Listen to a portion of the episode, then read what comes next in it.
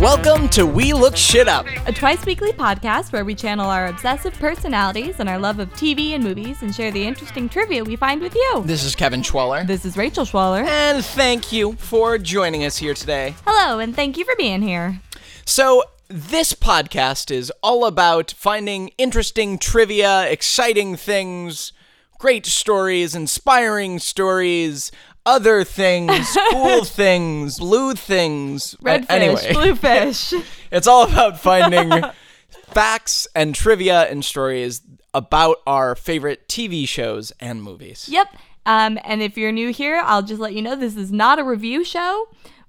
This isn't like a going deep into the plot show. We're not breaking down movies in that way. We're kind of just talking about things that we find online, like the stories behind the stories. We're not perfect. There is a possibility we might say something incorrectly. If we do, please let us know, and we will have all of our sources, though. We do thoroughly look all this up. If we make a mistake, let us know, but we're going to have all our info in the footnotes. Yep.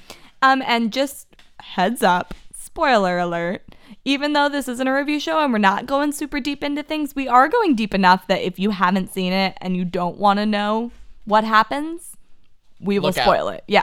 So just be prepared.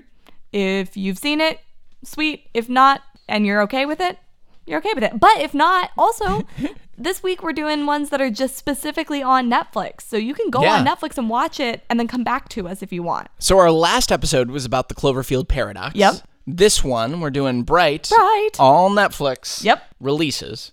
So, Rachel, I've got some relevant shit for you. Tell me that shit. Okay. So, a Netflix original, if you didn't know, is content produced, co-produced, or distributed exclusively on the Netflix services. Okay. So, if you're wondering, you know, what makes it an original and what not when getting on Netflix, that's the dealio. All right. First Netflix original, do you know which one it was? I guess you do. I mean, I don't. House of Cards, February 2013. All right. And Netflix, though, has said that Orange is the New Black is the most watched original series that it has produced. In October 2017, Netflix announced a goal of having half of its library consist of original content by 2019. Wow. Getting close. Yeah. And a plan to invest $8 billion with a B on original content in 2018, this year, focusing specifically on movies and anime. Wow, so we're going to see a lot more original stuff coming soon, I guess. Well, you look, Cloverfield, they spent $50 million there, so check that off. And we'll see what else. All right. Not quite to that $8 billion, though. No, so yeah, there's still some wiggle room. So yeah, like we said, we did Cloverfield Paradox, and now we're moving on to Bright. Bright, which is a movie that I am really excited to talk about. You were so excited before this movie came out. I was very excited to see this movie. So I guess I'll just go into it. Bright, there are a few reasons why I was really interested in it. Uh-huh. One of them was the fact that it was promoted as this like high-budget, blockbuster-style movie that was coming out exclusively for distribution on Netflix. Which is just cool. It's just crazy. And Bright is pretty much a mashup of like Lord of the Rings, World of Warcraft, and Die Hard, aka it's absolute heaven for me. Those are like the perfect... I love it. So there is so much stuff that happens in this movie, and you should go see it. Again, it's on Netflix. It is worth seeing if it in any way interests you. So I guess I'll let you know a little synopsis, huh? Yeah, no, that sounds good. You got big old eyes, like you have something to say. Nope. No, he's just eager for them facts. I'm eager for them facts. Okay, so the movie takes place in this alternate version of Earth where humans exist alongside elves and orcs and fairies and other magical creatures. Will Smith plays a police officer with the LAPD named Ward, and he's assigned to be partners with the very first orcish cop. And his name is Jacoby, and he's played by Joel Edgerton, who is also in Red Sparrow. Oh. Yeah. And I think he's also in Gringo, which we talked about a little bit last week. So the movie starts out with Ward being shot on the streets by an orc while him and his partner are like stopping to pick up food in the middle of the day. So he's shot. Jacoby pursues the shooter but is unable to apprehend him, leading the leadership at the LPD to suspect that Jacoby let the shooter escape because he's an orc. So Ward recovers and then rejoins his partner on the street, but suspects that Jacoby may have let the orc shooter escape. So pretty much there's a lot of distrust and tension on the one-on-one level and on the universal racial level between humans and orcs and elves and humans and elves and all sorts of chaos. Anyway, one night, Jacoby and Ward respond to a call and end up at a dilapidated old house full of just like smoldering bodies and clear evidence of magic use. They apprehend a panicked young elf woman and discover that she has a magic wand, which, as they say in the movie, is pretty much a nuclear weapon that grants wishes. I won't go too much into it because there's just so much. But let's just say that our new trio goes on an epic, dangerous adventure where they learn the power of magic and, dare I say, the power of friendship. Oh, that wasn't pre-planned at all. No. Yeah, the reason I was excited about this is because I'm just so into the concept of this mashup of worlds, these two worlds that don't exist side by side, and this imagining of this other universe where, yeah, all of these different creatures exist, where we take that Lord of the Rings style thing, but then we combine it with the current tensions and... I mean, it is sort of a post-dystopian style world that they're in, where things are not the way that they are now. I was really excited because I like Men in Black. The original Men in Black. I was a really big fan of it. Will Smith, aliens. He's like law enforcement kind of, right? Yeah. So boom. It's similar. Yeah, so development and production of this movie. In 2016, they took the script out and they were shopping it around, and there was a bidding war between some big production houses, and Netflix won, paying $90 million for the film. $3 million of that went to just the writer, Max Landis, which is one of the largest payouts for a writer in years. And as of its release, it was the most expensive Netflix film to date. Wow. Wow, indeed. It's just... And as we'll go deeper into this, it's really interesting what their goals are, because they're so different than a normal studio that's trying to get those box office numbers and that kind of thing. So here's a tie-in to one of our older episodes, I guess our first episode. The plot and story for this movie were first revealed during a live recording of Camille Nanjiani and Emily Gordon's podcast, Indoor Kids. Yep, while promoting American Ultra in 2015. Wow. I know. So there's a little tie-in. Yeah. So in an interview with the director, David Ayer, here's a few things he said. The first cut of this movie... the first edit of it was 3.5 hours long. That would have been a little too long, I think. Yeah. So the end movie ended up being 1 hour and 57 minutes. And he said that was the time that, that was the cut that he was the most happy with, which is good because that's the one that they did. So I don't know if you remember, but in the movie, there's an establishing shot outside at night. And we've got LA at night. And in the sky, all of a sudden, there's a dragon. And that's it.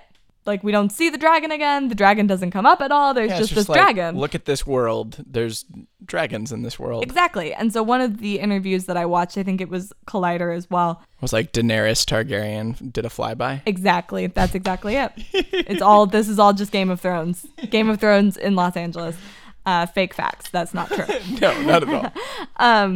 So that's the only time you see a dragon. And in this interview with the director, they asked, why? What was the deal?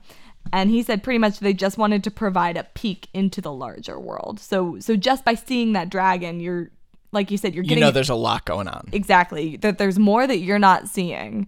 And that, I think that was also one of my favorite things too, is that it was this crossover, but it was, to me, very casual about it. And I've definitely seen reviews that say otherwise, and we will get into the reception of this movie later. As you guys can tell, I loved this movie. And it's totally my jam. Oh, yeah. We watched it the day it came out. Oh, yeah. And I cried during the intro because I was so excited. I also cried inappropriate times, and mostly at the beginning of movies. Pretty much any movie that I'm excited to see, I'll cry. Greatest Showman? Cried. Wept. Okay, so at San Diego Comic-Con, during a press conference last year, the director, again, and David Ayer, who is the director, is also the director of Suicide Squad. He said that the biggest difference between directing a movie for Netflix release as opposed to theatrical release was that they had a lot more freedom and creativity, which I feel like was something that they said when we did the Ozark episode. Yeah, I think I read about that with Narcos and some of the other shows too, where people were just asked, what's it like working with Netflix? And they say that one of the biggest differences is just that Netflix is like, we know you have the right people, just make it great. Yep. So again, I feel like that all kind of ties into Netflix overarching what their goal is in creating original content, which I will talk about. So producer Eric Newman said that the biggest difference that was made in the movie, as opposed to, like, if they had made the movie for theatrical release through a studio, the rating would have been different. So on Netflix right now, it's an R-rated movie. And had they done studio theatrical release, it probably would have been PG-13 because they said that's usually the sweet spot for these kind of movies because it's the highest financial return because you have the most potential audience. So you get teenagers in there, you get adults, all of that kind of stuff. Will Smith talked about the effect of the Netflix strategy, which is part of what I was talking about that I find interesting, which is Netflix. If you go on to Netflix right now and watch a movie you don't like, are you going to cancel your Netflix subscription? No. No, of course you're not. And that's their thing. They're like, we don't really risk losing our audience. We only have the possibility of gaining more people by having this more exclusive original content. Yeah. And so that's their thing, is you're really not going to lose a ton of money because they have this built-in audience. And I thought that was really interesting. Yeah. And this part I thought was interesting as well, which is that Netflix also knew because of their internal analytics that their viewers loved specific movies. So they already knew that the people who were on Netflix liked Will Smith, and they already knew that the people who were on Netflix liked fantasy action movies, so that they knew that their specific audience that they were targeting would like this movie, which shows the disparity between when you look at the critical response versus the audience response. I think that is reflected in there as well, because Netflix is not targeting that big studio and or the big theatrical audience, because they're literally targeting the people that they're tracking, and they're making the kind of content, or they're trying to make the kind of content that they're going to want. Yeah. No, I just think that's really interesting to think about, like, everything you do on Netflix, they're getting all that data. Yeah. And I can just imagine them sitting in a boardroom being like, okay, yep, we need people like pineapples and pot and something else, Pineapple Express 2, because that movie was all about pineapples. Yep. And that, I think, too, as a Netflix user, I'm down with it. Yeah. I'm like, yeah, use all the information and make things tailored to me. Please. Legally Blonde in Space, sign Rachel up. I am into it. Legally Blonde in Space with elves. Done. So it was released on Netflix worldwide on December 22nd, 2017, which, as you remember, was a Friday. And we watched it. I was very excited. Yep. We watched it the day it came out. Netflix Vice President of UI says that Netflix has learned that, as opposed to traditional movie marketing, which is the trailers, the teasers, the interviews, the billboards, all of that, the best way Netflix has found to promote its own content is by promoting it on Netflix itself. So they focused on users that they thought would be most interested in the movie based on their viewing history. Mm-hmm.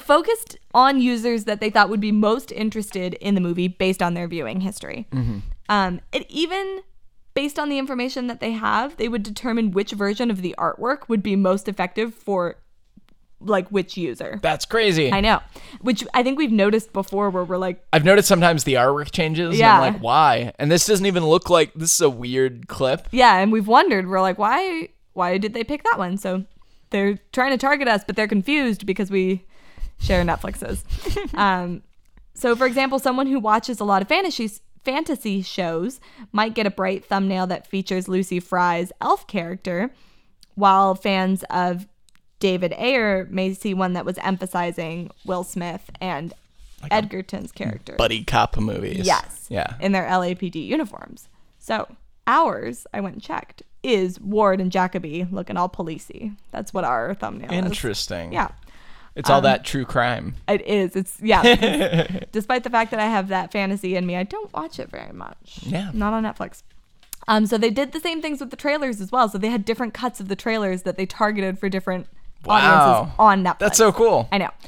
And they've also said that they're playing the long game. Like, there is no success end date, like box office numbers. Their goal, and like you said in your trivia even, is to create more original content and to have that be part of the reason why people are coming. And the Netflix algorithm is constantly monitoring people's viewing habits. and then continuing to recommend its own content based on that. So you can not be the person that they targeted when Bright came out, but now you've started looking at things that they think, oh, you'll like Bright, and so they'll start recommending that to you. And what's interesting too is like I'm totally susceptible to this kind of stuff. Like it works on me so well, and I'll usually go click and watch it. So well, yeah, I remember the Netflix, just the banners they have at the top, especially when they're the video ones. I'll constantly stop because Netflix is also brought that trust. I really liked House of Cards when it came out. I watched the first season or two of Orange is the New Black. Yeah. Narcos, Ozark, some of their documentaries, things like that. And so I'm like, oh, I've watched some things that have missed as well that I wasn't a huge fan of. But in general, kind of like an HBO, which I'm sure they'd be happy to be lumped in with, they're producing quality programs. Yeah. Like, I don't like all of them, but if Netflix is recommending a Netflix original, I'm going to want to at least check it out. Yeah. And they did, because I feel like they started creating their own content in 2013. Uh-huh. But they've also been exclusively distributing a lot of stuff, which is why I think it's interesting to know what is considered a Netflix original. Because like Making a Murderer is a Netflix original, but like Netflix didn't come up with the idea and have them go shoot it. They just got that exclusive streaming rights. Yeah. So I feel like they're also doing a good job of targeting things that are already out there at festivals and that kind of thing and picking them up. Or the Cloverfield Paradox. They had nothing to do with until the final stages. Yep. So we'll talk about another part of this that I think is really interesting. Okay. Which is the reception to the movie. Critics, I don't know if you know this, hated this movie. Yes, I do know that. Absolutely. I almost, like the early reviews made me almost not want to watch it. It didn't really deter me seeing the early reviews because I already knew that I really wanted to see the movie and I was really excited about it. And I've loved movies in the past that critics hated. Like The Other Woman is one of my favorite movies. It doesn't have great critic reviews. So I know that critic reviews and my opinion don't always line up anyway. Mm-hmm. So it got a 27% on Rotten Tomatoes. Ooh. Yeah. So it was rotten. Like 10% higher than Cloverfield Paradox. Yeah. And oh my God, people were so mean in these articles too. Really? Oh, they called it, in one of them, they called it a steaming pile of orc shit. Wow. Yeah. And I was like, that's really personal. Like, that's not even just. And I loved the movie. Is it perfect? No. Not at all. No. And there are definitely things that I could look at and say, oh, it might be better if they did this or whatever. Did I enjoy it? Hell yeah. Am I excited to watch more? Because they definitely set it up. It does not have a definite end to that movie. Am I into the whole universe? Do I listen to the soundtrack on repeat? All of the above. I love it. Yeah. Well, and that's the thing is I feel like there were a lot of people that just had an impression and were looking for things to pick out to be like, oh, this is why I don't like that movie. Uh-huh. Especially when it comes to looking at it like a social commentary or things like that. Like, yeah. I don't know if you saw, I think there were a lot of people that hated that like he beat up the fairy or whatever. Yeah. Fairy lives don't matter. Yeah. Yeah. I think, again, not a review show. But I do think it did try to tackle a lot of different things that it's difficult to effectively do that many things in one movie. Yeah. I don't know. I enjoyed it, though. Oh, yeah. Overall. Oh, I thought it was good. Again, it doesn't make it into my like one of my favorite movies for me, but I really liked it. And I think part of the reason for me still that it's one of my favorites is its unique distribution, its unique production, that really interesting meshing of worlds, all of those things. Oh, yeah. So audiences did enjoy it a lot more, though. Oh, really? It got an 85% Rotten Tomatoes audience score. So, okay. Well, there you go. So there is something to be said of Netflix research, it sounds like. Yeah. Netflix claimed, and like you said in your last one, Netflix doesn't have all of its numbers out and available for people the same way Nielsen and that kind of other. You can't really track it as an individual outside of the Netflix company. We can't go look at it. However, Netflix has said that it's been viewed more or had been viewed more in its first week than any of its other releases. According to Nielsen ratings, 11 million American viewers streamed the movie in its first 3 days. Yeah. What's interesting about that, too, is Nielsen ratings only apply to streams that happen on a TV. So if you watched it like we watched it on my laptop, that doesn't count. The only question I have with that is because Nielsen has a lot of like calculations that they do is that we counted 11 million, or is that we counted 1 million, and based on our formula, we think 11 million people watched it? I don't know the answer to that. Yeah. We'll have to look that up. Show notes. But yeah, so we were one of those first 3 days. We were in that number. I also think the deal with Netflix and their shows and their research kind of ties into what's going on with just Hollywood in general. We just looked up after the Oscars. Yep.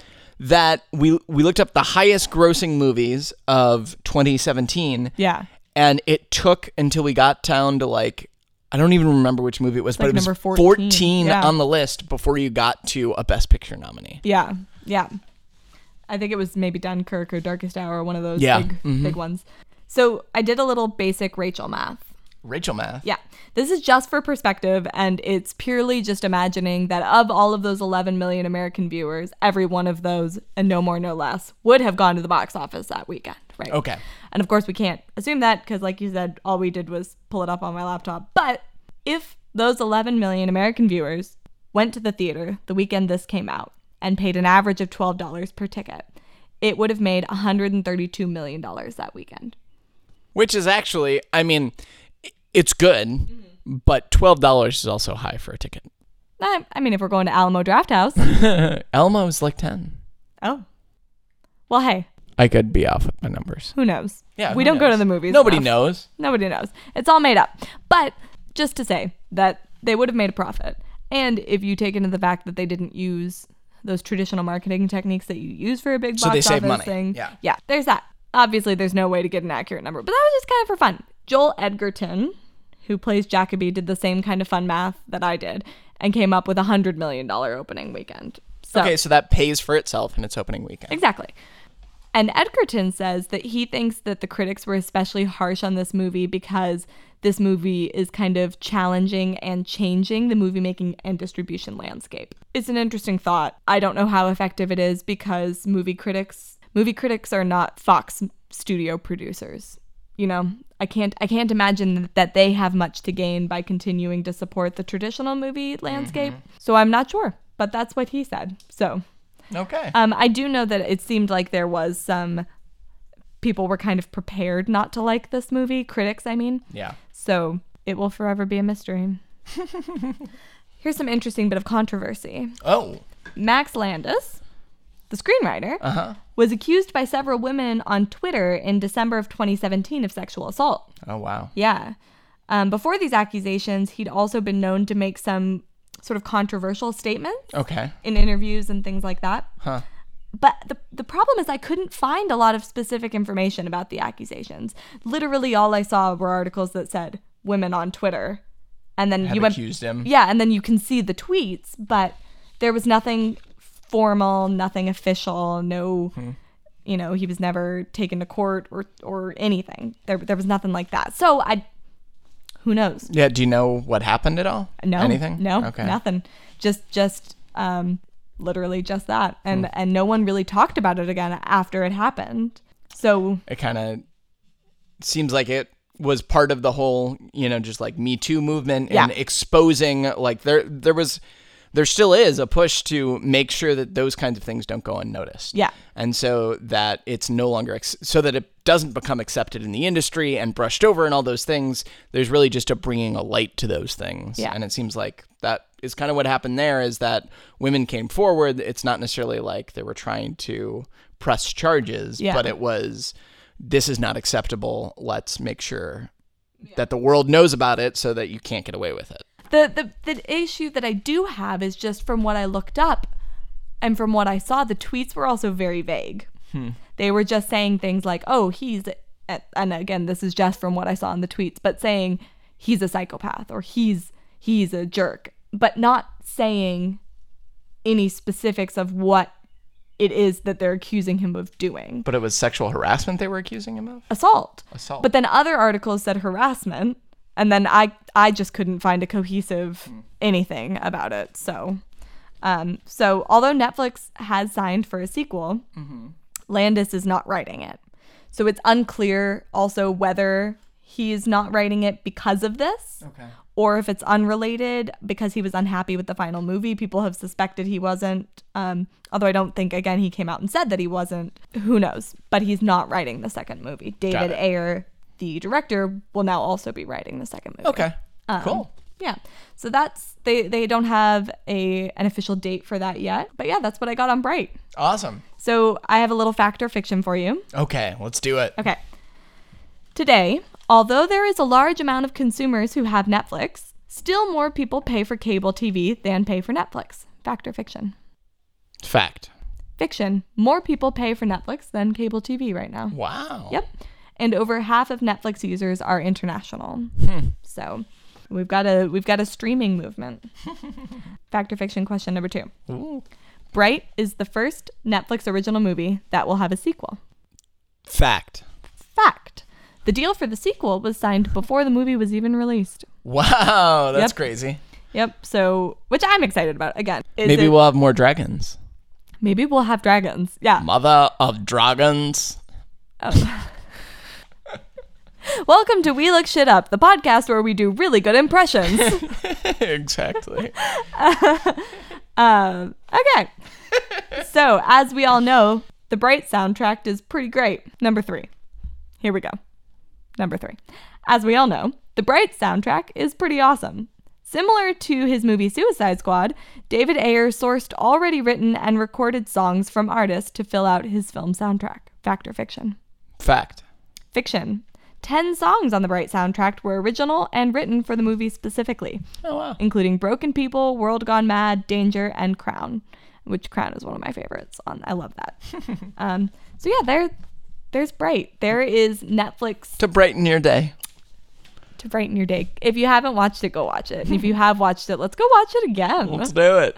You know, that's Bright. Netflix's highest budget original movie ever. Although it may not be the critic's idea of some sort of groundbreaking film, it is history, and that's really cool to me. To be the highest budget film to this point to be made by Netflix, the first high budget blockbuster style movie to be released exclusively on Netflix.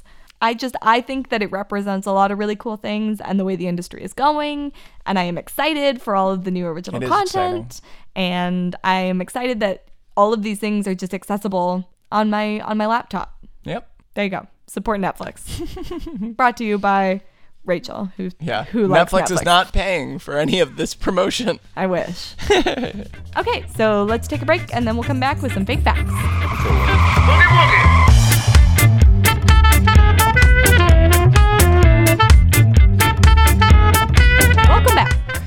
Hi, hello. Fake facts. Ready? Fake fact o'clock, yes. Fake fact. After Will Smith's character in Men in Black got kicked out of the Men in Black, he joined the LAPD, and that's when Bright takes place. Makes sense. It works for me. Fake fact. Joel Edgerton didn't wear any makeup for this movie. He actually is just part orc. That's terrible. No, okay, it's a fake fact because it's not true. Gotcha. And neither does it reflect an opinion of this Rachel, who thinks that Joel Edgerton looks nothing like an ogre. And did a great job. Oh, did a great job. But I'm just saying, looks nothing like an ogre. There you go. Looks like an ogre with all of his makeup on. Goodness gracious. Ogre is Shrek. Which they talk about in this movie, so maybe that's where it came from. So... just to be clear, Rachel does not think that Joel Edgerton looks either like an orc or an ogre.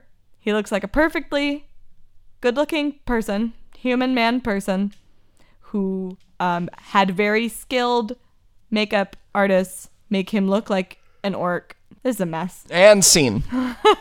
So if you want to give us fake facts next time so I don't have to do that.